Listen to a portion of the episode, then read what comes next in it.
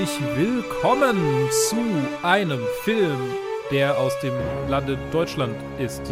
Mit den üblichen zwei Verdächtigen, dem Joe nämlich. Verdächtiger Nummer 1 meldet sich und zum Ted. Verdächtiger Nummer 2 ist auch hier. Und nächstes Mal ist natürlich Verdächtiger Nummer 1 und Verdächtiger Nummer 2, weil ich meine, wir wollen ja kein Ranking. Ja, apropos Ranking von Menschen, das Leben der anderen handelt von, ja, ich meine, ich finde, das kann man schon also, so einigermaßen. Mit etwas Biegen und Brechen geht das schon, ja. Ja. Das Leben der anderen ist der erste deutsche Eintrag in der Top 250 von Florian Henckel von Donnersmarck und mit Martina Gedeck, Ulrich Mühe, Sebastian Koch, Ulrich Tukur, Tobias Thieme und noch vielen, vielen mehr in den Rollen. Ein Film, ein Drama, ein Stück weit auch ein bisschen Historiendrama über die DDR in Mitte der 80er Jahre. Und es handelt von einem, oder der Film handelt von einem Stasi-Offizier, gespielt von Ulrich Mühe, der einen berühmten DDR, also fiktiven DDR-Schriftsteller ausspionieren soll, der eigentlich als sehr linientreu gilt und sehr starken, großen Einblick in das Leben dieses Autoren, habe ich gesagt Regisseur, ich meinte natürlich Autoren, der starken Einblick in das Leben dieses Autoren mit seiner Freundin, die Schauspielerin ist, erhält und vielleicht ein bisschen gebiased wird. Seine genau. Menschlichkeit entdeckt. Seine Menschlichkeit entdeckt, ja. Das ist sehr viel Charakterarbeit in diesem Film. Mhm. Sehr viel Bleakness. Sehr viel German Bleakness. Nee. Genau. Und an sich einfach ein Film, der so auch ein Theaterstück sein könnte, vermutlich. Auch ist in irgendeiner Form. Bestimmt. Habe ich tatsächlich nicht recherchiert. Könnte ich parallel mal noch recherchieren, aber ich fange doch mal mit Ted an. Hast du den Film schon mal gesehen? Ich glaube nicht. Und wie hat er denn dir gefallen? Tatsächlich war es mein erstes Mal. Mhm. Bei mir ist es jetzt ein bisschen länger her, weil ich hatte ja fälschlicherweise den Film schon vor 2 Wochen angeschaut. Mhm. Ich dachte, da ist die Aufnahme. Aber ja, das war mein erstes Mal, als ich den gesehen hatte. Und ja, ich wusste nicht so wirklich, was ich zu erwarten hatte, weil ich ehrlich gesagt auch nichts über diesen Film wusste. Also ich wusste nicht mal, das spielt in der DDR. Ich wusste einfach nur, das ist ein deutscher Film, der war, ich weiß nicht, ob er den Oscar gewonnen hat oder nur nominiert war. Er hat den gewonnen? Jo. Okay. Und das war so das Einzige, was ich hier so im Hinterkopf hatte, dass das mal passiert war. Ja, er ist sehr deutsch, dieser Film. Ja, das ist er wohl. Das Komische für mich ist, dass ich äußerst wenige deutsche Filme seit 2000 gesehen habe, also die nach 2000 rausgekommen sind. Und trotzdem fühlt er sich so extrem an für mich, als ob ich halt genau diese Art von Film so schon 1000-mal gesehen hätte. Es ist schwer zu umschreiben. Für mich war vor allem, was bei deutschen Filmen bei mir oft passiert, ist, dass vor allem bei den Neueren, oder vielleicht liegt es auch eher an dem Regisseur hier, dass für mich redet halt niemand irgendwie, wie eine normale Person reden würde. Sondern einfach alles Dankeschön.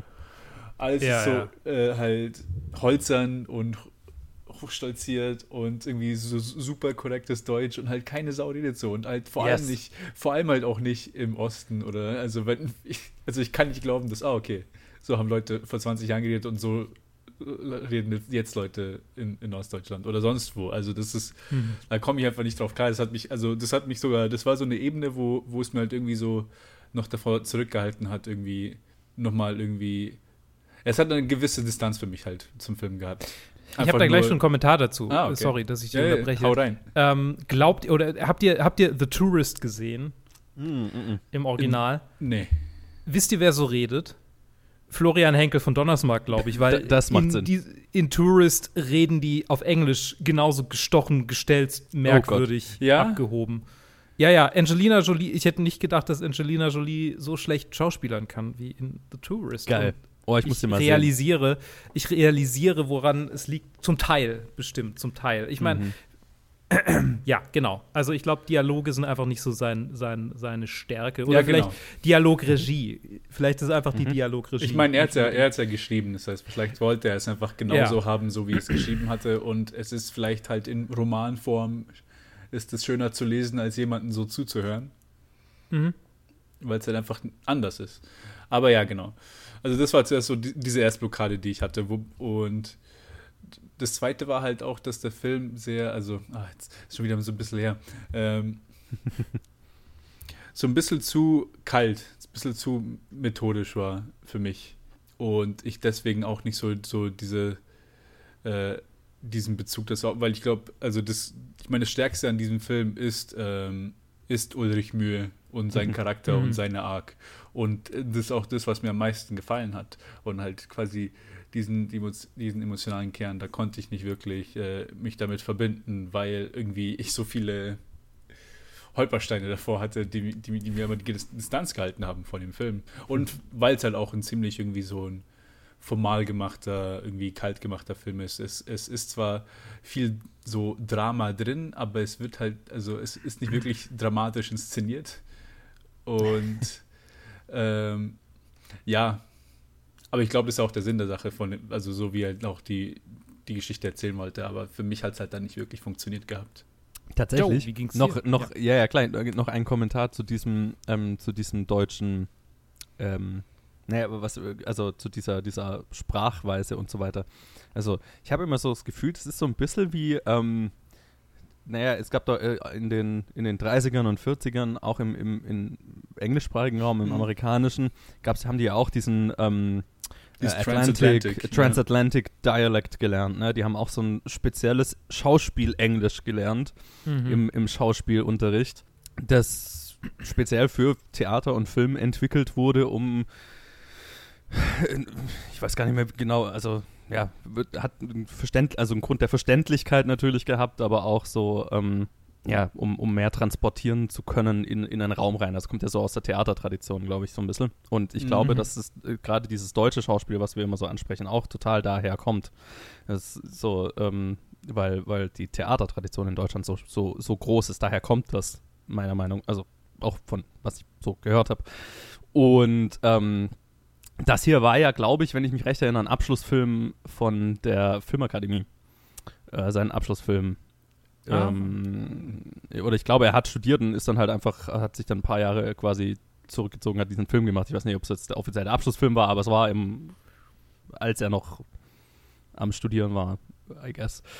Und gerade diese, wenn es dann geht um Dialogregie, das ist schon auch, wie das in Deutschland beigebracht wird. Also, das ist schon alles Teil des Systems in der deutschen Filmindustrie. Und jetzt muss ich mich zurückhalten, bevor ich zu viel rante.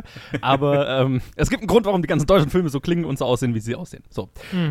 Ich hatte den Film schon mal davor gesehen, 1-2 Mal. Weiß nicht mal, ob einmal oder zweimal. Und ich mochte ihn auch schon. Ich mochte ihn damals sehr, als ich ihn geschaut habe. Ich mag ihn immer noch sehr. Tatsächlich ist mir, also ich glaube, es ist das zweite Mal gewesen, weil beim ersten Mal ist mir dieses kalte Theatralische weniger stark aufgefallen. Und da bin ich diesmal ein bisschen mehr drüber gestolpert und deswegen habe ich ihn diesmal so einen Ticken schlechter bewertet als letztes Mal. Aber nicht viel. Weil ich glaube, so der emotionale Kern funktioniert nach wie vor sehr gut. Ich finde die Geschichte sehr gut. Schauspiel, es ist ein voller Schauspielerfilm natürlich, ne? Also schauspielerisch ist da viel drin und das ist auch sehr gut. Tatsächlich, wo ich am meisten drüber gestolpert bin dieses Mal, also klar, diese deutsche Stuffiness und bla bla bla voll, ist ich echauffiere mich ja gerne darüber, wenn ein Künstler einen Film über Künstler macht und dann sehr schnell sehr up his own ass wird darüber, wie wichtig Kunst ist. Und das hat der Film schon sehr, sehr viel. Oh ja, oh ja. Und ich weiß nicht, beim ersten Mal anschauen bin ich da nicht so krass drüber gestolpert oder hat mich das mehr mitgenommen, sage ich mal. Dieses Mal gab's durchaus Stellen, wo ich mir gedacht habe, ja, okay, jetzt machen wir halblang. Aber alles in allem, ich mag den Film immer noch sehr. Also ich finde, es ist dafür, dass wir Deutschen ja sehr gerne Filme über unsere Vergangenheit machen und ganz viele davon ganz schön mittelmäßig sind, ist das, finde ich, einer der wenigen, die das, die einen wichtigen Teil oder einen spannenden Teil deutscher Vergangenheit mit einer Geschichte versehen, die auch gut ist, ne? Und nicht irgendwie so halb dokumentarisch, okay, der Fakt, dass wir einen Film über einen Abschnitt deutscher Geschichte machen, muss ausreichen, dass der Film an sich funktioniert, so wie es ja ganz gerne mal ist.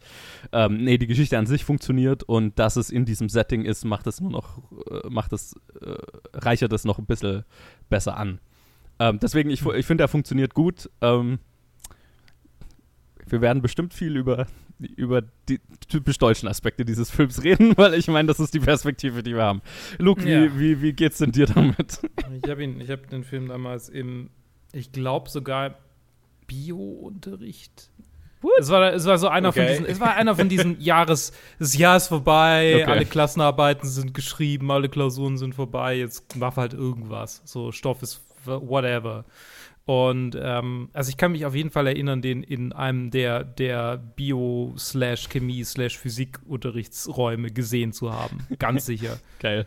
Aber ich bin mir nicht mehr sicher, bei welcher Lehrerin. Ich glaube, es war eine Lehrerin, aber ich bin mir nicht sehr sicher, ist auch nicht so wichtig. Auf jeden Fall habe ich ihn in der Schule das erste Mal gesehen. Und das wird nicht arg lang gewesen sein, nachdem er rauskam. Also ich denke mal so 2010 allerspätestens. Mhm. Ja, damals mochte ich ihn sehr. Und dann habe ich ihn quasi nur jetzt einmal seither wieder gesehen, nämlich vorgestern. Entsprechend habe ich nochmal natürlich ein bisschen anderes Bild davon gehabt als damals. Beziehungsweise, ich weiß nicht. Also tatsächlich habe ich immer noch ein sehr ähnliches Bild von diesem Film. Ich mag ihn sehr, tatsächlich.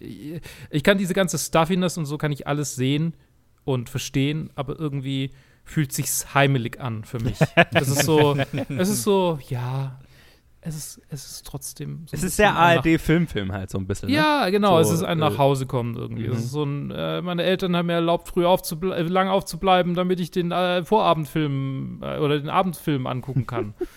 so fühlt er sich an. Und dann ist es auch noch ein guter Film. Also es ist halt auch noch irgendwie ein ernsthafter Film. Es gibt Momente, bei denen ich denke, okay, ich weiß ja nicht. Also er ist schon ein bisschen arg gestelzt, ein bisschen arg gestellt. Das mit dem Künstler als Nonplusultra der Menschenrechte, finde ich, ist enorm rausgekommen dieses Mal.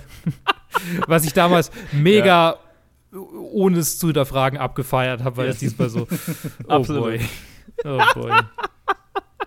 Ich habe das Gefühl, das ist so, wenn man irgendwie, also mir ging das bestimmt damals so, ist bestimmt irgendwie, keine Ahnung, 4, 5 Jahre her, wo ich den gesehen habe, so Anfang meiner Karriere, so, oh ja, okay, das ist, Kunst ist das Wichtigste auf der Welt und verändert Leben und so weiter. Und dann hat man das einfach abgefeiert, was das Selbstbild bestärkt hat, keine Ahnung. Also es war bestimmt bei mir auf einen Faktor davon.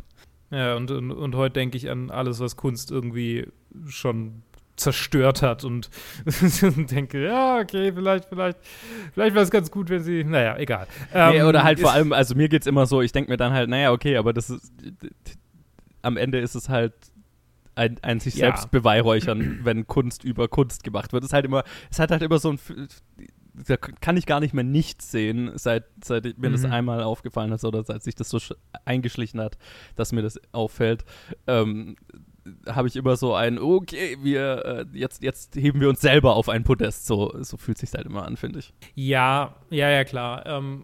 Selbst wenn es gerechtfertigt wäre, so, ne? Also die Kunst ist sehr mächtig, sonst würden wir nicht seit ein paar Jahren immer über Filme quatschen, so, ne? Also Filme haben ja schon irgendwas, was bewegen kann, aber ja. Durchaus. Nee, ich weiß, was du meinst. Das ist so ein bisschen so ein Circle-Jerk. Und so fühlt sich der Film an so vielen Stellen an. Ich meine, so allein der Musik, also so, es wirkt alles so authentisch, so der Musikeinsatz und das macht schon fast wieder ein bisschen, also ich habe nichts davon wiedererkannt, aber es fühlt sich so an wie etwas, was so voll das Ding gewesen sein könnte. in der damaligen Zeit, aber nur in bestimmten Kreisen. Und dann das macht's schon fast wieder ironisch, so ein kleines bisschen. Also es fühlt sich manchmal so ein bisschen an wie eine Karikatur einer Künstlerszene, aber der Film spielt es so ernsthaft, dass der Karikaturcharakter fast noch besser wird. Es ist so ja. Es ist nicht, wenn du es karikieren wolltest, du müsstest nicht viel überspitzen mehr. Ja. Anstellen, ne? Also gerade, ich finde das schlimmste Beispiel ist, wo er diesen Regisseur zu Hause besuchen geht, der sich dann später umbringt, das ist jetzt natürlich nicht lustig, aber der halt, wo es dann so, was ist ein Regisseur, der nicht inszenieren darf? Was hat er noch? Nichts. Und ich finde halt, Regie ist tatsächlich so ein Ding. Also, ne, und das hat der Regisseur dieses Films geschrieben. So, okay, jetzt sind wir mal vorsichtig. Ne, deswegen immer, wenn dann irgendwie, wenn ein Filmemacher einen Film über, keine Ahnung, einen Maler macht oder einen Musiker oder so, dann ist es noch immer ein bisschen anders, da ist noch so ein bisschen Distanz dazwischen. Aber wenn der Regisseur dieses Films schreibt, was ist ein Regisseur, wenn er nicht inszenieren darf? Uff. Und Regie ist halt auch so ein Job, der ist so, ja, okay, kannst halt auch irgendein anderes künstlerisches Outlet finden, kannst auch malen. Ja gut, ich weiß nicht, ob er ein künstlerisches Outlet dann noch finden durfte in der DDR in so einem Kontext. Ist richtig, ja, mit Sicherheit, aber whatever, also, ne, Kunst, also Regie ist so ein Sammelberuf, du kannst ja alles, aber nicht so richtig, ne, irgendwie, das beinhaltet irgendwie alles, deswegen das jetzt auf so einen Podest zu heben, finde ich immer merkwürdig. Vor allem, wenn ein Regisseur den Film geschrieben hat. Ja. Ich meine, ich glaube, das kommt ganz automatisch, wenn man, da er sich halt die Thematik rausgewählt hat, aber dann halt alles halt fiktionelle Charaktere sind. Das heißt, da fällt es einem halt leichter, so Sachen einfließen zu lassen, die man einfließen lassen will von sich selber, anstatt dass man das jetzt irgendwie auf eine Weise biografisch oder halt, darstellen muss.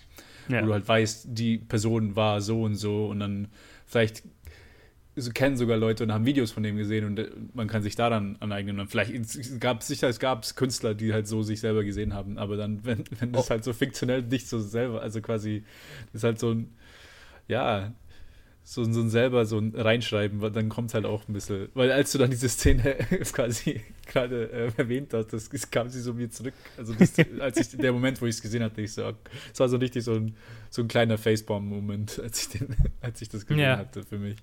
Ja, die tut weh. Obwohl, für mich waren es sogar ein paar, einfach so diese kleineren Sachen, selbst so die erste Szene, die eigentlich ganz schön gemacht ist, wo der Autor der Dreimann zum ersten Mal Klavier spielt und der Wiesler, der hört ihm zu und dann ist er so also macht ihn total fertig, dazu zu hören. Und dann quasi für mich war das einfach so, hast du jetzt diesen Job jetzt seit Jahrzehnten gemacht und hast noch nie jemanden zugehört, der irgendwie Musik macht, oder wieso ist das jetzt auf einmal so besonders, dass dieser Typ so sein ganzes Menschheitsbild so aus den Fugen hier laufen lässt. Ja. Ich meine, der Gedanke kam ja auch, wo die Szene kam, habe ich mir auch gedacht, na, ist ein bisschen viel, ist ein bisschen much, aber kann ich noch am ehesten stehen lassen, weil ich schon Musik kann schon so einen Effekt haben, so. Ne? Also, ich meine, er kann 1000 Lieder gehört haben und dann gibt es halt irgendwie eins, das für ihn der Breaking Point ist. Wahrscheinlich, das ist so, es trifft halt genau seinen emotionalen Kern in diesem Moment. Das kann ich schon sehen. Also, das fand ich gar nicht so schlimm. Es ist eher so, wenn es so gesagt wird. Ne? Weil der Film es dir als Publikum auch sagt. Das ist halt immer so ein bisschen merkwürdig. Ist ja nicht, der Film ist ja nicht nur, die reden ja nicht nur miteinander, die Charaktere, sondern der Film redet ja auch mit dir als Publikum. Wenn der Film dir als Publikum sagt, wie wichtig der Job eines Regisseurs ist. Ja.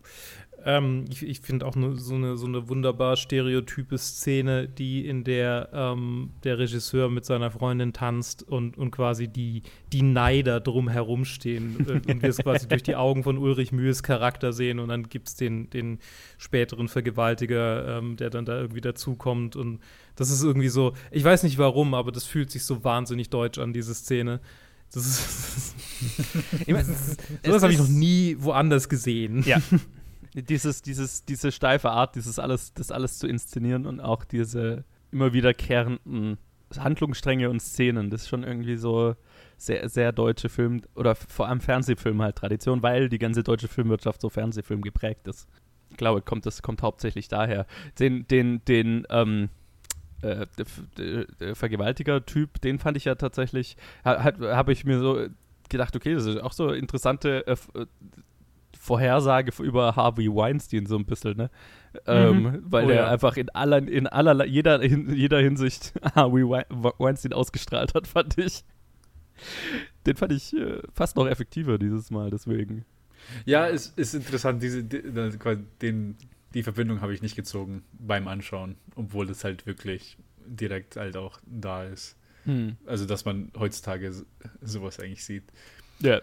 Nee, aber ich meine, Gott, solche Männer gab es überall, zu jeder Zeit, in allen Machtpositionen, egal in welcher Gesellschaft. Ja. Das ist halt hier, aber hier ist halt auch vor allem, dass er halt einer der, eigentlich schon, also viele sind halt so, wie er schon gesagt hat, halt auch überspitzt und halt ein bisschen Karikaturen und bei ihm halt generell so richtig extrem slimy und extrem halt so einfach nur böse und da gibt es keinen Redeeming Quality, also überhaupt nicht. Bei vielen anderen ist halt so, okay, es gibt immer einen Aspekt, den sie halt so richtig, auch bei Ulrich Mühe am Anfang, wo er halt, okay, dieser Mensch ist ein Roboter, das ist kein Mensch. Und dann dem muss man erstmal das Herz einpflanzen, quasi. Ja, wobei das mag ich an dem Film, oder finde ich, hebt ihn so ein bisschen hervor von dem deutschen Einheitsbrei. Ich glaube, der findet schon immer mal Szenen und Momente, wo die Charaktere ein bisschen mehr sind als das typisch deutscher Historienfilm Einheitsbrei von denselben Stock-Charakteren, die da ganz gerne immer wieder verwendet werden. Klar, der Harvey Weinstein-Typ, den haben wir schon irgendwie 50 Mal gesehen, aber der funktioniert halt gerade in dem System, das der Film irgendwie kritisieren will, halt sehr gut. Ne? Weil es ein Typ Mensch ist, der in so einem System halt natürlich aufgeht. Deswegen finde ich, funktioniert der ganz gut und so die restlichen, gerade von den Stasi-Leuten und so, sein Vorgesetzter und so, die fand ich gut gezeichnet. Also gerade bei seinem Vorgesetzten, wo die da einmal in der Cafeteria sitzen und dann kommt dieser eine Typ dazu und macht den Honecker-Witz. Das ist eine gute Szene. Also der hat eine ganz, ganz gute, unberechenbare Ebene, finde ich, die ganze Zeit gehabt. Also da hatte ich nicht das Gefühl, dass so ein klassischer Stock-Charakter, wie wir ihn sonst ganz gerne in sowas hätten. Das fand ich, ist ganz erfolgreich sonst. Ja, nee, also definitiv. Eigentlich war es im Prinzip die halt paar Sachen. Es wird deswegen hatte ich auch nicht erwähnt, deswegen als ich Leute aufzählen wollte, sind mir jetzt gar nicht mal so viel eingefallen. Wobei, also der Typ, der den Minister gespielt hat, der hat in all diesen Filmen mitgespielt. Der war auch in Der Untergang, der hat der Bormann gespielt, der war in Bader-Meinhof-Komplex, hat einen Richter gespielt. Ja, okay, das ist halt. Der hat auch so eine wunderbare Art, so eklig zu reden. Das ja. kann er auch tatsächlich gut. Also, das ist ich kauf's ihm auch zu jeder Zeit ab. Er ist sehr gut darin. Hervorragend gecastet einfach. Ja. Allgemein der Film, also das muss man ihnen schon auch lassen. Ich finde das gesamte Ensemble sehr erfolgreich. Ich hab halt nur Comedians wiedererkannt, so Komiker. Schauspieler habe ich alle nicht gekannt. Sebastian Koch kenne ich ich habe ihn irgendwo mal gesehen, also das Gesicht kenne ich, aber ich weiß nicht, wo ich ihn davor gesehen hatte. Ulrich Mühle habe ich tatsächlich nicht gekannt und er ist so einer, das ist so wieder so eine Performance, wo ich mir denke, wo es mir wieder passiert ist, ich will wissen, was er sonst noch so gemacht hat. Oh, er ist direkt danach gestorben. Also, oh mein Gott. Weil halt so oft, halt auch jetzt, als wir Hitchcock die ganze Zeit gesprochen haben, so oft, dass mir das passiert. So, ich will mehr von dieser Person sehen. Nein. Ich find Volker Michalowski ist der Typ, über den man eigentlich so eine Galerie machen sollte. Wusstest du, dass dieser deutsche Schauspieler in ganz vielen Filmen im Hintergrund irgendwo war? Also ganz viele Filme ist übertrieben, aber er war in Inglourious Bastards, er war in Grand Budapest Hotel und hier hat er diesen Schriftexperten gespielt. Ja. Das finde ich extrem witzig. Einfach so, es gibt einfach so ein paar Leute, die tauchen einfach immer so im Hintergrund auf. Ja, ich meine, kenne ich halt einfach nur als was Zack oder mit seiner kleinen Sketch-Comedy-Show. Der ist halt, der hat halt das absolute Gesicht eines perfekten Charakterdarstellers. Mhm. Der ist wunderbar, also ja, hat ja auch eine volle Karriere draus gemacht. Ne? Total. Einfach ja, dieser Charakter in unterschiedlichen Settings zu sein. Und das muss man als Schauspieler schon wissen, wenn man diese Qualität hat, dann kann man die einfach wunderbar, kann man die sehr gut nutzen, ne? Das war tatsächlich einer der ersten von dieser Sorte, vielleicht sogar der allererste.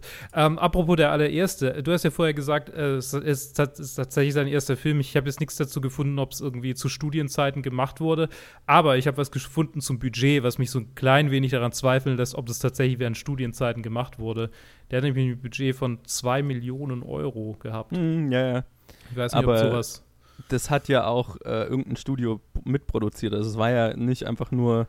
Und das können die an den Filmhochschulen schon machen. Also gerade wenn es dann um den Abschluss. Also ich kenne einen Typ zum Beispiel, der mit dem ich ein paar Mal gearbeitet habe, der noch Regie studiert an der HFF in München, aber quasi seit 2 Jahren eine Firma mit einem Kumpel hat und halt Werbefilme und sowas macht als Regisseur und halt nebenher dann seinen Abschlussfilm schreibt, weil da gibt es kein Zeitlimit in dem Sinn, ne?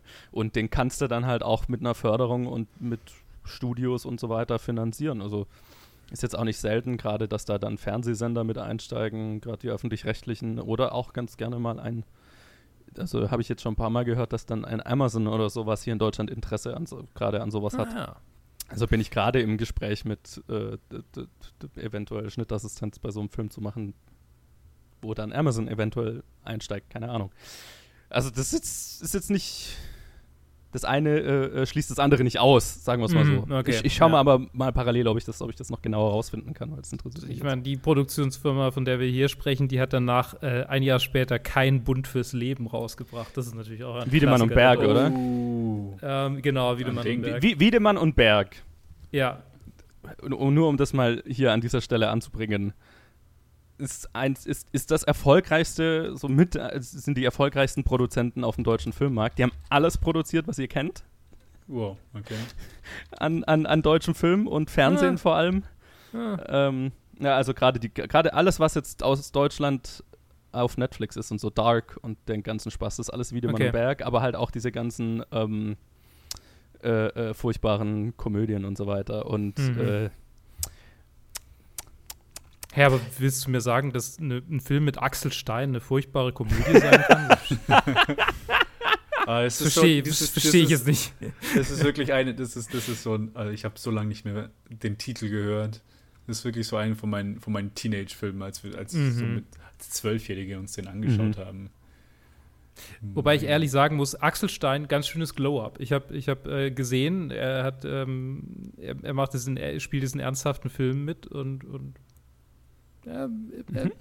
hat sich gemacht. Ja, ich meine, also hier Wiedemann und Berg, ne, die haben alles gemacht hier, gerade Werk ohne Autor, natürlich den nächsten Film vom Donnersmarck. Wir kommen bei den Hartmanns, Unfriended, Who Am I, Vaterfreuden, Liebe und andere Turbulenzen, Männerherzen, ne, diese ganze Reihe, Friendship.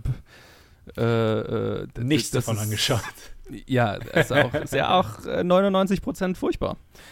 Oh obwohl, ich glaube, war Friendship der, wo sie irgendwie in die USA für einen Roadtrip gehen, Schweighöfer und noch irgendjemand. Jo. Den habe ich, glaube ich, gesehen. Es tut mir furchtbar leid für diese furchtbare Tangente, aber Axel Stein spielt in Crime Game mit. Oh, wow, was? Er ist auch im Trailer. Okay, das braucht jetzt Kontext. Ist das gerade vom What the fuck? Ja, genau. Also gib mal Kontext.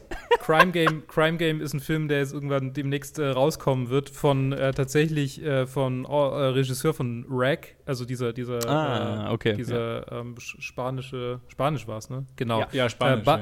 Balaguero, der spanische Horrorfilm, der für viel Furore gesorgt hat. Und jetzt macht er was sollte man auch sonst erwarten? Ein großbudgetigen Heist-Movie, in dem es darum geht, dass Spanien im WM-Finale landet und eine Gruppe von Bankräubern, diese Gelegenheit, dass die ganzen Kameras dann auf das Public Viewing direkt vor der Bank gerichtet sind, dazu nutzt, da einzubrechen und den Tresor leer zu räumen. Und da spielt Axel Stein mit. Und da lief ein Trailer auf dem Fantasy-Filmfest für diesen Film halt. Und Joe und ich primär habe mich halt drüber lustig gemacht, dass der Film den generischsten Titel hat, den man sich vorstellen kann. Crime Game. Ich meine, du hast vor allem mir gesagt, während der Trailer das erste Mal lief, okay, rate mal, wie der Titel dieses Films ist. Es ist der generischste Filmtitel, auf den du jemals kommen kannst. Und da habe ich die 3 Minuten damit verbracht, generische Filmtitel um mich zu werfen. Und es war schlimmer als alles, was ich gesagt habe. Also, wobei, ich fand Heist Crime und Heist Money Crime, Money Game. Game. Ja. Crime. Oh, schön. Oh, ja. Ja, auf den freue ich mich. Ja, zurück zu einem ernsthaften Film. Also, ich kann sagen, das ist sein Spielfilmdebüt. Es ist nicht sein offizieller Abschlussfilm, aber es ist quasi der hat nach dem Studium einfach ein paar Jahre quasi beim Fernsehen gearbeitet und diesen Film entwickelt. Und wer hat da, genau, hier, den Verleih hat nämlich Buena Vista International, das ist Disney, hat den Film gekauft. Und der BR und Arte haben den mitfinanziert, der FFF Bayern, das Medienboard Berlin-Brandenburg, also mehrere Filmförderanstalten, da kriegst du die 2 Millionen schon schnell zusammen. Mhm. Und ich weiß nicht, vielleicht war er selbst ein bisschen am Crowdfunding in seinen Kreisen, weil er ist ja ein Graf. Ich meine. Ich wollte, als ich nachgeschaut habe, auf Wikipedia mit seinen fucking 15 Namen und so. Florian, Maria, Georg, Christian, Graf, Henckel von Donnersmarck. Ich meine, aufgewachsen in 10 verschiedenen Städten und keine Ahnung was. Das ist jetzt auch so ein bisschen natürlich ein fieses Vorurteil. Ich kenne den Menschen nicht, bestimmt ist er total nett und so weiter. Aber garantiert. Es ist halt Das macht mein Bild von der deutschen Filmwirtschaft als ein bisschen inzestuöser Eliteverein nicht besser. Und halt einfach, dass er halt quasi immer fast 10 Jahre zwischen Filmen braucht und halt in der Zwischenzeit offensichtlich nicht das Problem hat, dass er jetzt irgendwie dass er arbeiten muss. Ja, wobei ich sagen muss, ich kenne ihn auch nicht. Ich kann natürlich nicht über seinen Charakter urteilen. Er sieht ein bisschen aus wie so ein Kind, wie früher so ein Kind, das dich im Schulhof geschubst hat und dir dein Essen weggenommen hat. Ein kleines bisschen so. Also dieses ja. Okay. Ja. Also ohne irgendjemand zu nahe zu treten, aber er hat das Leben der anderen 2006 rausgebracht. The Tourist war 2010 und dann sein nächster Film war 2018 erst. Das ist einfach, wer kann irgendwie 8 Jahre einfach nichts machen? Das macht ja Malik auch, oder? Ja, klar. Ja. Aber ich meine, der hat ja auch sich dahin gearbeitet. So. Ja, stimmt. Also, vor allem The Tourist, muss nichts heißen. Weil wir hatten ihn zwar nicht gesehen, aber ich kann mich erinnern, wie der rauskam, und ich kann mich erinnern, dass zu der Zeit nur negative Reaktionen zu dem Film rauskamen. Oh ja. Genau. Ja, tut ja auch nichts zur Sache, was den Film angeht. Ja. Genau, zurück zum Film vielleicht. Ich hab viel gelesen jetzt so darüber, wie die Schauspieler und auch von Donnersmarck selbst über diesen Film geredet haben. Es gibt ein Zitat von Donnersmarck, wo es um dieses Stück ging, das der spielt in dieser Szene, die wir vorhin angesprochen hatten, dass er Autor spielt. Und es wurde, also wie die ganze Filmmusik, wurde es für diesen Film komponiert von wie heißt er? Gabriel Yared? Keine Ahnung, hat für English Patient und talentierter Mr. Ripley und so, Er hat viel Filmmusik gemacht. Und als von Donnersmarck dieses Stück quasi in Auftrag gegeben hat bei ihm, hat er gesagt, ja, komponier ein Stück, das Lenin zu einem guten Menschen machen würde. Das Lenin seine späteren Verbrechen verdammen lassen würde. Und Es ist schon irgendwie so ein bisschen so geil. Sehr viel Pathos in diesem Ding drin. Und es ist tatsächlich eine DVD-Version vom Markt genommen worden oder zurückgerufen worden, weil er in dem Audiokommentar Gregor Gysi und Jenny Gröllmann, Schauspielerin und Ex-Frau von Ulrich Mühe, vorgeworfen hat, Stasi-Spitzel gewesen zu sein. Okay. Was ich mir bei Gysi ich meine, er war halt eine SED, ich meine, ja, keine Ahnung. Aber, also, das ist so generell einfach so, das, keine Ahnung, Mann. Vielleicht etwas, was man jetzt nicht, einfach in einem Audiokommentar ohne Belege, genau, ja. einfach in die Welt schmeißen sollte, so. Das ist schon eine Anschuldigung. So. Ja. Nicht das Schlauste. Nicht die schlauste Art. Kann er ja sagen, aber naja. So. Ulrich Mühe ist ja tatsächlich auch in Ostdeutschland aufgewachsen. Also auch in der dortigen, also dort Schauspieler geworden und so. Yes. Also ist sehr, sehr tief drin in dieser oder wie soll ich das sagen? In einem Interview wurde halt gefragt, wie hat er sich vorbereitet und hat gesagt, ja, ich habe mich nur erinnern müssen. Und das ist natürlich auch wieder ein bisschen sehr pathetisch vielleicht, aber gleichzeitig denke ich, in diesem Film ist schon einiges drin, was sie so ein bisschen versuchen zu channeln, so ein bisschen so ein Erinnerungsding. Ja. Ich meine, sie haben ja auch viel in Hohenschönhausen tatsächlich gedreht. Und, ja, total. Ja, also Es ist so eine komische Mischung aus einem ernsthaften Erinnerungsfilm und wahnsinnig viel pro Kunstpathos. Ganz, ganz merkwürdig.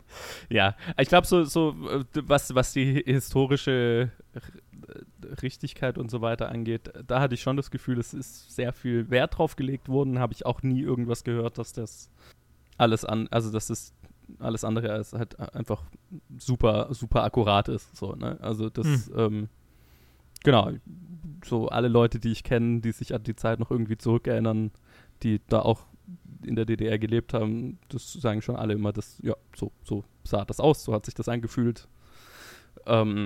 Und da diese Detailverliebtheit, das schätze ich schon auch an dem Film. Mhm. Ne? Also man hat schon das Gefühl, man spürt diese Zeit, auch wenn man sie nicht erlebt hat. Oh. Da ist er, finde ich, schon sehr erfolgreich. Es fühlt sich auch nicht irgendwie poliert an oder so. Was es ja in einem Film schnell sein könnte. Oder inszeniert. Sag ich jetzt mal. Ne? Also, das, ja. Fühlt sich alles real und dreckig an. Ja. Wobei es schon ein bisschen arg akkurat und inszeniert aussieht, als er da irgendwie das Treppenhaus hochläuft und sie alle so wie so am Fließband die Schlösser aufbrechen. Und ich meine, natürlich, klar. Ich meine, das ist ja die Inszenierung der Handlung. Und die ist natürlich, die hat ja eine Aussage. Also ne, das ist ja so dieses, okay, das ist ein mechanisches System und er selber ist ja auch irgendwie so ein Roboter am Anfang des Films und so. Ne, das macht schon von der Inszenierung Sinn. Ich meine jetzt eher Set-Design und Look des Films. So, ne? Also ich finde, das macht dieses, kann diese grauen Wohnblöcke förmlich riechen. So, ne? Ja.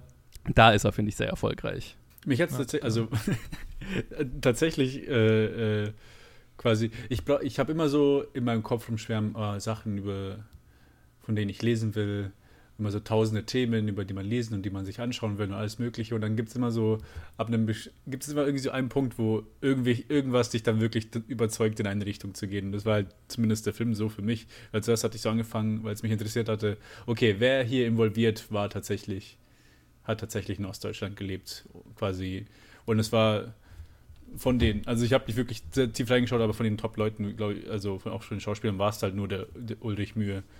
Martina Gedeck war Münchnerin, ich glaube Sebastian Koch, was war das, aus Köln oder Karlsruhe oder so, und der Donnersmarck auch irgendwie da, irgendwo aus dem, ich glaube Köln, die Ecke. Köln, ja. Genau. Ja, genau.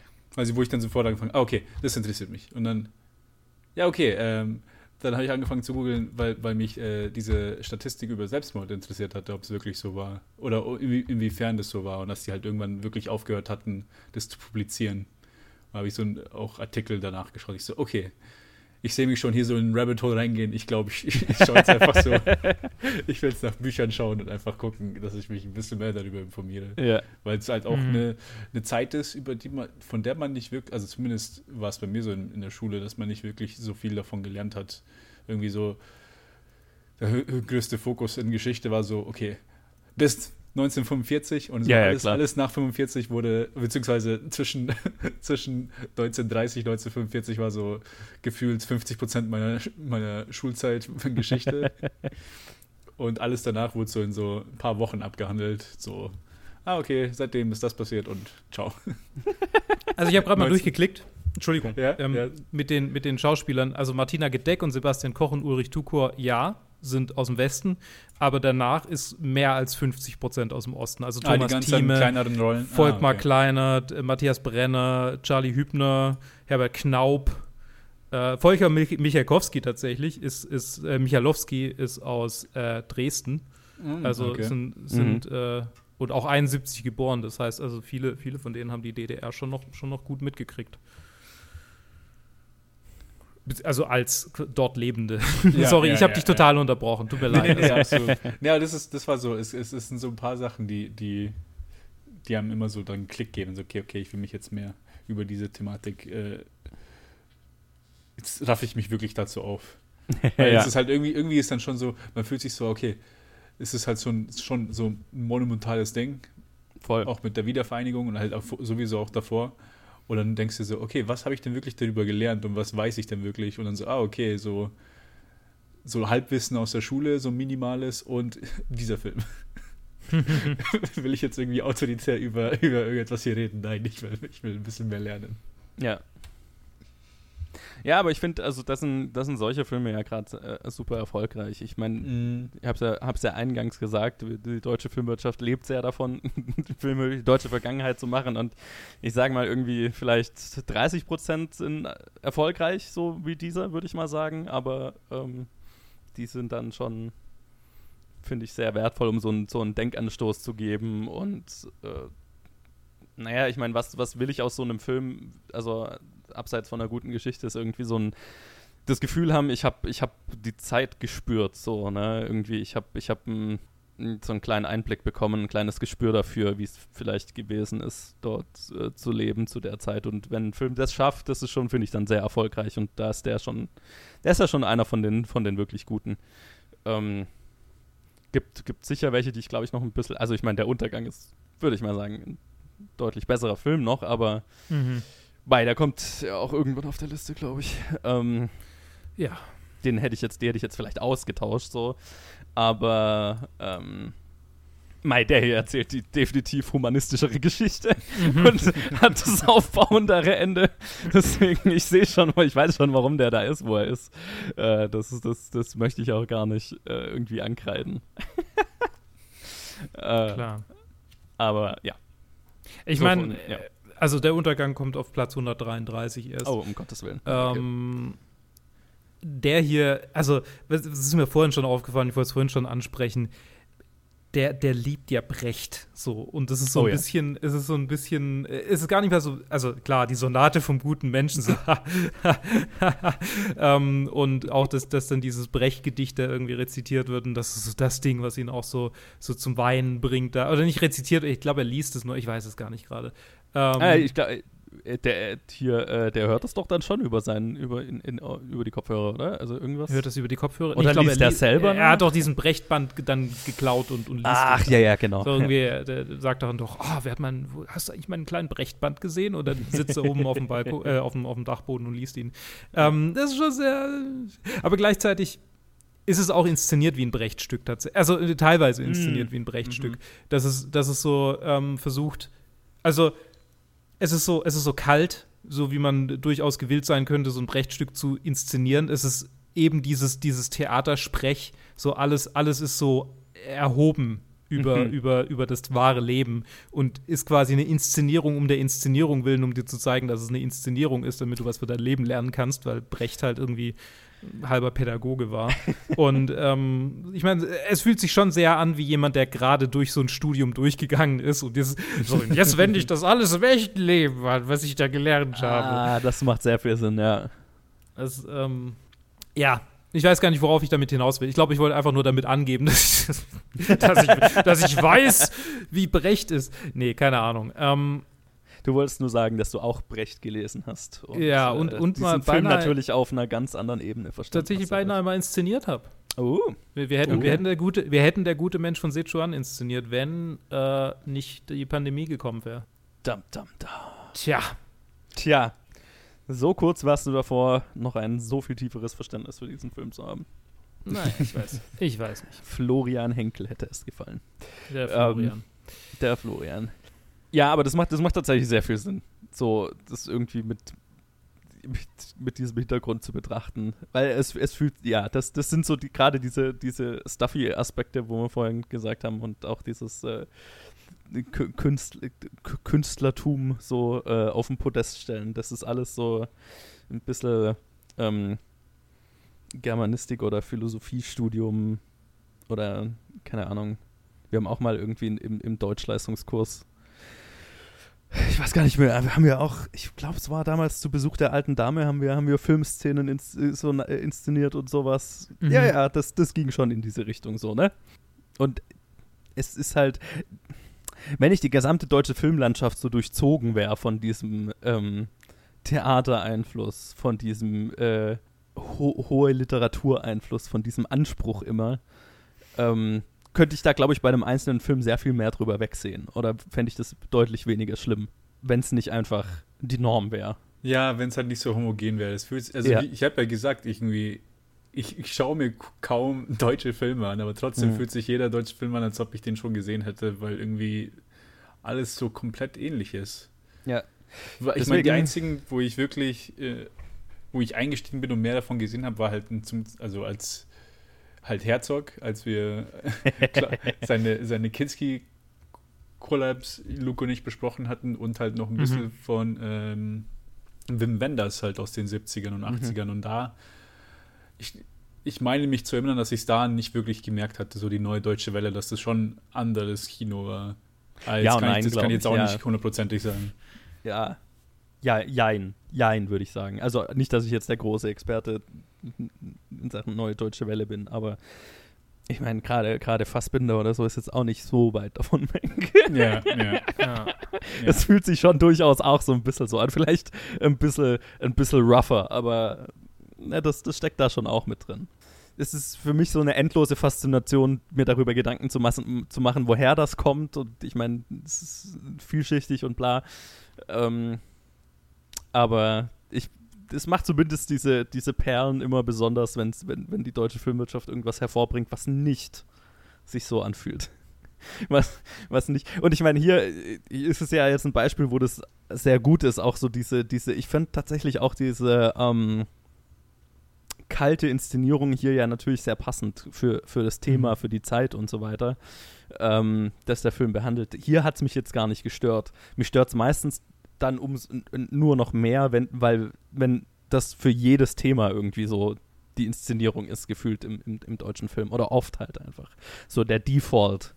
Der Default-Look, das Default-Production-Design, dieses Grau in Grau. Und das macht es immer besonders, wenn man irgendwas zu sehen bekommt, was ein bisschen Farbe hat, ein bisschen Spaß hat. Wobei das ja wenig Farbe hat, so rein technisch betrachtet. Ist ja alles sehr grau in grau. Ach so, hier, ja, genau, meine ich ja. Also der entspricht ja dieser typischen Farbnorm dieser Deutschen. Ja.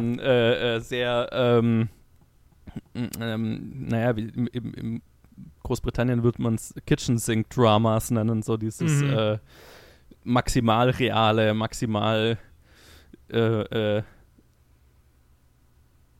wie sagt man denn? Da gibt es einen Namen dafür. Jetzt fällt er mir natürlich nicht ein. Egal. Halt, wir wollen die graue Realität so ungeschönt wie möglich darstellen. So. Und das ist halt nicht, also ich finde es völlig in Ordnung, wenn das passt, und habe da auch gar nichts dagegen. Ich mich nervt es ein bisschen, wenn das so, wenn alles so aussieht. Und deswegen ist halt immer besonders, wenn man mal was hat, wo das nicht der Fall ist. Jetzt nicht heute in dieser Episode, aber es gibt ja durchaus alle 3, 4, 5 Jahre kommt mal ein deutscher Film raus, der dem nicht entspricht. Das freut einen dann immer. Also mich zumindest. Ja. Ich habe gerade überlegt, gibt es noch irgendwas zu diesem Film zu sagen? Ich meine, zwei Aspekte würde ich ganz gerne noch ansprechen. Einmal halt, wir haben noch überhaupt nicht über, wie heißt sie denn? Martina Gedecks, Christa Maria, genau. Mhm. Über sie würde ich ganz gerne noch reden, weil sie haben wir noch überhaupt nicht erwähnt. Und, das ist richtig. Ihre Rolle ist mir dieses Mal noch ein bisschen stärker in Erinnerung geblieben oder halt hat mich mehr mitgenommen vielleicht als noch beim letzten Mal. Vielleicht auch, weil es sich so aktuell angefühlt hat, so die ganze Geschichte. Aber ich fand, also ich hatte so fast das Gefühl, okay, der Film hätte oder ging zeitweise mehr um sie als um hier Sebastian Kochs, um Georg Dreimann. Oder ihre Geschichte ist die interessantere. Ich mochte es eigentlich, dass der Film sich da manchmal mehr auf sie fokussiert. Und ich hatte das Gefühl, vielleicht hätte das noch stärker sein können, dass sie am Ende nicht ein tragischer Teil seiner Geschichte ist, aber es hat mich auf jeden Fall diesmal noch viel mehr mitgenommen, einfach, keine Ahnung. Also was mich am meisten mitgenommen hat an ihrem Charakter tatsächlich, so dieses Mal, sie ist so ein bisschen spurlos verschwunden dann 4 Jahre später. Also das ist so, das hat so irgendwie so heftig gemacht, weil klar, er wandelt so ein bisschen auf ihren Spuren und klar, der widerliche der Typ erinnert sich natürlich an sie, so, aber es ist irgendwie so ein bisschen ihr so, sie ist weg, einfach so, ihre Persönlichkeit ist einfach verschwunden, so, es gibt nichts mehr und das macht's gruselig. Ja, es ist halt einfach so vom System quasi verschluckt. Ja, ne? Genau, verschluckt, ja. Hat's gewagt, einen Teil des Systems nicht mitzuspielen und ist einfach im Loch verschwunden, so, ne? Mhm. Das fand ich eine ziemlich effektive Storyline.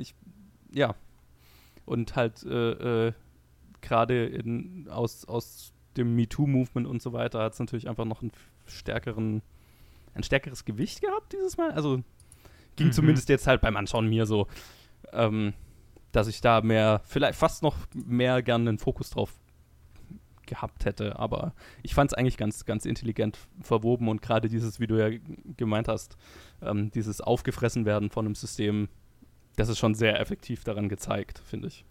Aber natürlich, ich habe es jetzt übersprungen, also ich wollte eigentlich noch über ihren Charakter reden. Ich habe es angefangen, wie ihr Charakter quasi verschwindet, aber also ich meine, ihr Charakter an sich ist natürlich wir steigen sehr, sehr mittendrin ein. Also sie ist ja schon mittendrin in dieser Abhängigkeitsbeziehung. So von wegen, also ich muss quasi das aufrechterhalten, um meine Schauspielerkarriere am Laufen zu halten. Mhm. Es wäre aus meiner Sicht, es fühlt sich, es ist schon so ein, es lief schon. So habe ich das interpretiert. Ja. Es lief schon zu Beginn des Filmes. Und es wäre, wenn wir uns ganz auf ihren Charakter fokussiert hätten, wäre es interessant gewesen, den Anfang davon quasi zu sehen. Mhm. Und diesen Einstieg in diese Abhängigkeit, diese Erpressung, die da läuft, in diese Vergewaltigung, die regelmäßige. Genau. Ich kann, wie immer, wenn es um diese Themen geht, kann ich nicht sagen, ich hätte mir das gewünscht, weil das ist, es wäre durchaus inszenatorisch zu bedenken gewesen, wenn man sich mehr auf ihren Charakter konzentriert hätte. Und so das, was wir von ihrem Charakter sehen, ist ja tatsächlich so das, was quasi die Männer in ihrem Leben irgendwie bewegt, in verschiedenster Hinsicht. Ne? Also es gibt quasi den einen, den sie inspiriert, es gibt den, der sie begehrt und seine ganze Macht einsetzt, um an sie ranzukommen. Und dann gibt es noch den, der von ihr quasi anders inspiriert und berührt wird, nämlich in der Hinsicht, dass er einfach sagt, okay, es gibt Leben und es gibt Menschen, die einfach schützenswert sind, was ich vorher nicht so geglaubt habe. Und Das ist, insofern ist sie ja natürlich auch irgendwie der emotionale Kern dieses Films.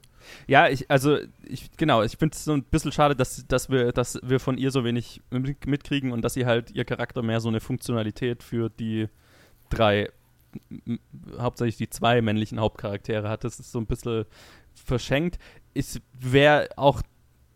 Es ist nicht so schlimm, wie es hätte sein können. So, ne? Also ich finde, das hat mich dann positiv überrascht, weil zwischenzeitlich jetzt beim zweiten Mal anschauen habe ich mir gedacht, ist sie nur so ein Plot-Element, damit die zwei Dudes dann hinterher über sie heulen können. Nee, sie kriegt dann schon so ein bisschen mehr Raum tatsächlich. Das habe ich schon auch in Filmen schlimmer gesehen. Aber es ist so ein bisschen schade, dass sie halt, also dass sie die tragischste Geschichte von allen hat, aber es mehr um zwei männlichen Charaktere geht und was deren Reaktion auf ihre Geschichte ist. So ein bisschen. Ja. Das ist halt so ein bisschen schade, dass sie da so ein bisschen links liegen bleibt. Da hätte ich mir doch mehr gewünscht. Aber wie gesagt, ich habe es auch schon deutlich schlimmer erlebt. Also klar. Und auf der anderen Seite muss man sagen, die Männer als inszenatorische Sichtweise war, als ich den Film das erste Mal gesehen habe, war das dadurch wahrscheinlich effektiver für mich. Klar. Also als Mann. So. Ja, ich meine, es ist die Perspektive, die halt dieser Film hat. Ja, klar. Die andere Perspektive kriegen wir halt so selten zu sehen. Das ist, warum es ein Problem ist. Nicht, dass es per se ein Problem ist. So. Wie immer. Genau, und dann wollte ich eigentlich noch das Ende ansprechen, weil ich finde es interessant, dass der Film ja im Prinzip einen, keine Ahnung, 20-minütigen Epilog hat fast schon.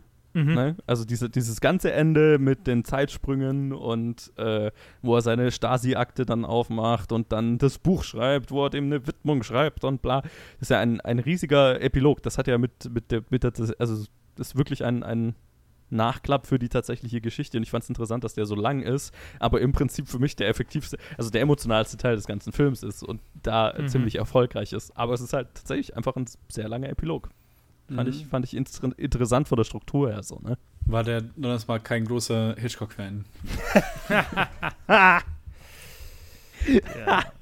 Hitchcock hätte es gehasst.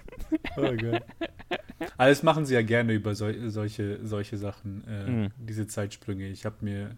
Beziehungsweise das hört sich auch so irgendwie komisch an, das machen sie gerne. Das passiert halt oft auch bei solchen, wenn es halt wirklich um so historische Aspekte geht. Ich habe mir gestern Abend Covade Saida angeschaut. Wo ein Film, der mich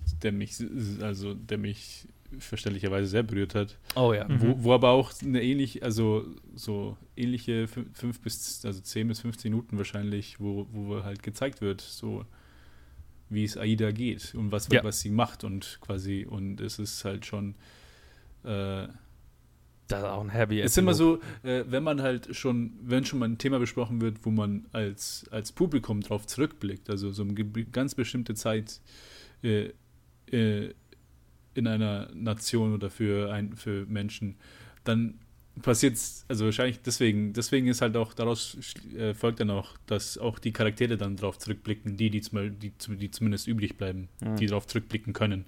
Und dass das halt dann auch so dann in dem Epilog dann halt oft dann so gemacht wird. Ja. Ja, ich meine, das ist halt hier ganz interessant, weil es halt nicht nur was ist mit ihnen weiter passiert, sondern halt ein tatsächliches Abschließen von deren Geschichte. So, ne? Also es ist fast ein bisschen mehr als ein Epilog. Es ist eine ganz interessante, ungewöhnliche, effektive Art, so einen Film zu beenden, fand ich. Und ich meine, der Epilog hat auch so einen kleinen Gotcha-Moment, wo so die übliche Variante, oder was heißt die übliche, die vorhersehbare Variante, so er geht zu ihm und redet mit ihm. Ja, total. Wird dann ersetzt durch, er schreibt ein fucking Buch. Das, was normale Menschen tun. Ich rede nicht mit den Leuten, die mir geholfen haben. Nein. Ja, wir müssen ja nochmal unterstreichen die Macht der Kunst, wie wir gelernt haben, ne? Ja. Aber also ich meine, es war trotzdem süß. Also, es ist so effektiv, wenn er das Buch am Ende in Händen hält. Und es ist 10-mal effektiver als jedes Gespräch zwischen den beiden hätte sein können. Es ist absolut die richtige Entscheidung. Es ist auch der Moment, der den Film letztendlich also das die hohe Bewertung bei mir immer abholt da, ne, in diesen letzten 20 Minuten. Weil da der emotionale Kern so richtig durchkommt. Das ist auch der einzige Teil des Films, der mich dann so richtig emotional packt, ne? Ja. Weil er davor so kalt ist. Und so unemotional. Deswegen ist es sehr erfrischend, dass das doch dran ist. Ohne das wäre der Film nicht in der Liste da, wo er ist, und auch nicht so gut bewertet von meiner Seite. Also das reißt schon nochmal sehr raus, finde ich. Ja. Das war eine Vorlage für die Liste. Verdammt. Apropos. Ja, genau. Ich bin einfach nicht on top of my game heute. Wo ist er denn bei dir in der Liste? Ach, tatsächlich, ich habe ja schon gesagt, das ist nicht, also das ist interessant, dass das der erste deutsche Film ist, weil es nicht der deutsche Film ist, den ich am höchsten irgendwie eingeordnet hätte. Deswegen finde ich, er ist ganz okay da, wo er ist. Bei mir ist er auf Platz 54 hinter Raiders of the Lost Ark und noch vor Forrest Gump. Ja, weil ich ihn ganz okay finde, da wo er ist. Also, wie gesagt, im Zweifelsfall eher wahrscheinlich noch ein bisschen tiefer dann mit der Zeit. Ich hatte ihn erst ganz, ganz weit oben, also relativ ziemlich viel zu weit oben hatte ich ihn. Ich habe ihn ein bisschen runtergesetzt. Er ist jetzt an einem Punkt, an dem ich zufrieden sein kann. Ich hatte ihn zuerst über Fight Club und dann dachte ich mir, das ist viel zu niedrig. Also auf irgendwie Platz 50 wäre das gewesen, 51. Und jetzt ist er aber auf Platz 44 gelandet, nachdem er zwischendurch auf Platz 30 war. Genau. Er ist hinter Cinema Paradiso und vor The Green Mile. Und ich finde, das ist auch wieder so ein schöner Punkt. Ja. Die passen ganz gut dazu. Ja, bei mir ist er tatsächlich genau dort gelandet, wo du ihn ganz am Anfang hattest. Auf Platz 50. Hinter Usual Suspects und über Cinema Paradiso. Bei mir ist er tatsächlich eigentlich nur über den Filmen, die ich nicht mag.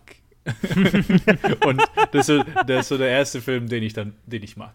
Okay. Aber von den Filmen, die ich mag, die sind alle drüber. Alles klar. Ja, das ist das Lustige. Bei mir auf der Liste ist, glaube ich, bisher keiner, den ich nicht mag. Also. Nee, definitiv. Wie soll ich sagen? Nicht mal, also vielleicht nicht mich mögen, aber so, das sind Filme, dass ich mich nicht die nochmal anschauen in naher oder ferner Zukunft. Ja, das macht Sinn. Ja. Ich weiß auch nicht, ob ich den nochmal angucken würde, tatsächlich. Mit genug Abstand bestimmt wieder, aber. Ja, es muss nicht die Situation dafür sein. Wenn ich mal Kinder habe. Sagst du, bevor ihr ihn in der Schule zu sehen kriegt. Ja. So war es wirklich in der DDR. Genau. Genau so. Lasst euch von eurem Vater einen Bildungsfilm zeigen. Ja. Damit, das werdet ihr bestimmt mögen. Eigentlich müsste ich, wenn ich Kinder habe, meinen Kindern nur Filme zeigen, die nächste Woche schlecht. Der Untergang. Ja. Oh. Ja, ich meine. Aha. Aber wie heißt dieser? Und dann eine Woche drauf Schlingensief. Oh Gott. Ja, ich habe ein paar Sachen von ihm gesehen. Ich habe nie irgendwas von Schlingensief gesehen. Ich kenne nur den Namen. Und ich habe auch nichts gesehen. Er erfüllt mich mit einem gewissen Respekt. Ich weiß aber nicht, warum. Ich weiß nur, dass er auch so heavy Zweiter Weltkriegskram gemacht hat. Ja, ich hab bisher nur 100 Jahre Adolf Hitler von ihm gesehen. Ja, die letzten Stunden des Führers. Ja, cool. Ja, genau. Alright, okay, wir hören uns nächstes Mal wieder, wenn wir über Django Unchained reden, der irgendwie mit diesem Film überhaupt keinerlei thematische. Er hat einen sehr langen Epilog. Okay. Yeah. Das ist das Einzige, was die beiden Filme verbindet. Wir hören uns dann. Bis dahin. Bleibt doch genauso aufmerksam wie die Stasi. Bis dann. Yeah. Bye. Ciao. Okay.